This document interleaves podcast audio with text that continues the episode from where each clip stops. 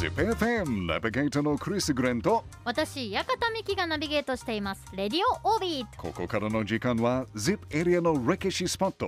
歴史人物やエピソードを紹介するヒストリー・ミステリー、ほとんど毎週このヒストリー・ミステリーではもうはい。合戦の話とか、うん。えー武将の話をよくするんですけどそうですね。この活躍した武将たちにはね、うん。彼らを支えた素晴らしい女性たちの存在がありましたね。うんうん例えば織田信長の性質濃姫、うん。えー豊臣秀吉の性質尾根、うん。あとは現在の大河ドラマの主人公の一人 ZIP エリア出身そして鎌倉幕府初代将軍になった源頼朝の妻北条政子も、はい、有名ですよね、はい、ただ今日ピックアップするのは ZIP エリア出身の戦国武将前田利家の妻お松です。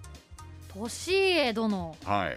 お松。実は彼女も ZIP エリア出身です。あそうなんですねはい。もう現在の愛知県天市に生まれました。甘市なんだはい。お松の親には前田利家とも大変仲良かった豊臣秀吉の性質尾根です。うん。お松はもう秀吉のお母さん中さんとも仲良しでしたからこの3人は毎日のようにおしゃべりしていたと言われてます。もう話の内容は秀吉のこととか、うん。年家のこととか、うん。子育てのこと、ん。悩み事などなど、まあもしかして現在の情勢と変わらないかもしれないね。確かに。もう本当にこう日常的なお話をいつもされそうてたそうそうそう、ですよねもう。昨日の夜のホームドラマ見たとか、うん。そういう話かもしれないですけど、まあとても頭がいい、そして決断力があったお松については、はい。い、ろんなエピソードが残ってますね。ねじゃあ今日はそのエピソードを教えてください。そうそうそう。例えば、うん。1598年、お。秀吉が京都の伏見城で開いた大号の花見うんの時の話です。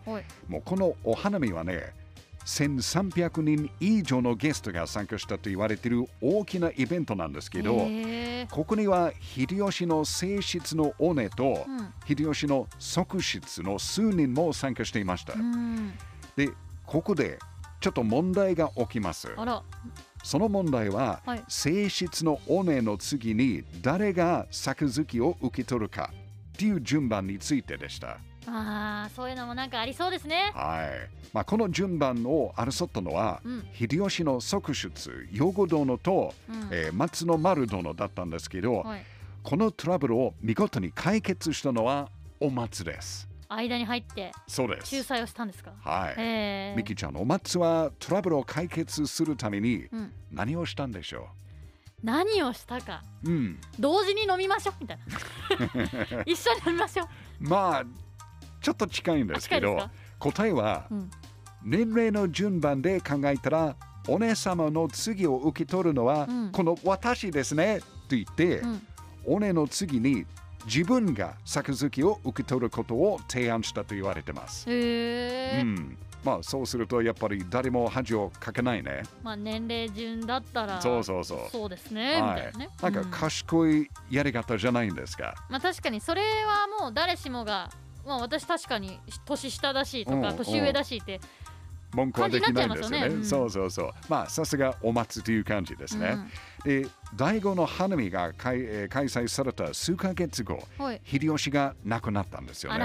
で、その次の年、1599年には、うん夫の前田利家が亡くなると、お松は出家しましたが、うんその後も息子の利長、そして前田家を守り続けたお松のエピソードが結構有名です。豊臣秀吉と前田利家が亡くなると、うん。一気に力を持ち始めたのはあの徳川家康ですよね。うん。はい、そして1600年関ヶ原の戦いの前後で前田家はその徳川から謀反。うん裏切りの疑いをかけられます。うん。まあ、その前田家を助けるためにお松が決断したのははい。自分が徳川の人質となること。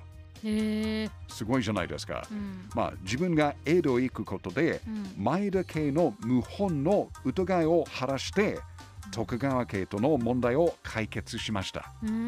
安心できたという感じですよね。命がけですよねでもそうそうそう。人質なんてもうはい、うんそれでもおよそ15年間江戸で人質生活したお松ですが、うん1615年大阪の陣で徳川家康が勝利して豊臣家が滅亡するとはい金沢へ帰ることが許されました。まあしかしその2年後の1600えー1617年8月17日、うん71歳でお松が亡くなりました。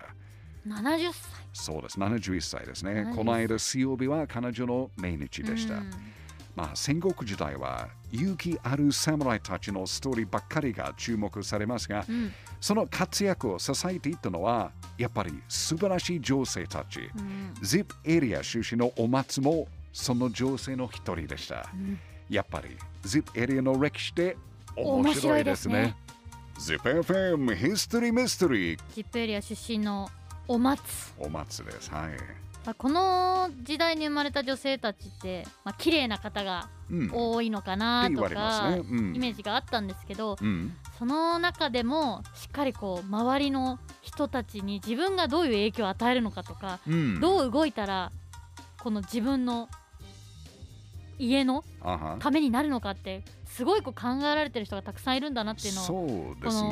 お松さんのエピソードからもすごい感じました。本当にもっともっとたくさんの面白いエピソードがあるけど、まあ、1、2時間ぐらいが必要ですけど、長くなっちゃいますからねだっ。て考えると、結婚した時、前田利恵は21歳ですね。若いんですね。うん、若いと思ってるですね。うん21歳ですけどお松は13歳ぐらいでした。わ